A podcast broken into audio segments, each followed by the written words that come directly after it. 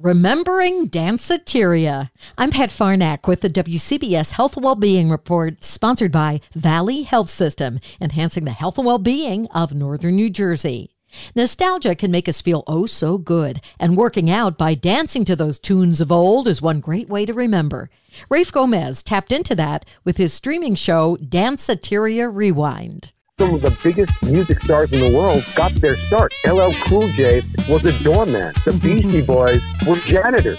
Sade was a bartender. And Madonna was the elevator girl. She, they were just getting started in their careers. So you had all this incredible nexus of musical talent, and they all connected at Danceteria. It's on Twitch, twitch.tv. If you okay. search Danceteria Rewind, it will come up. Or you can go to my Twitter page, which is Danceteria RW.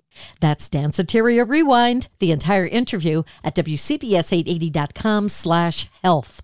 I'm Pat Farnack, WCBS News Radio 880.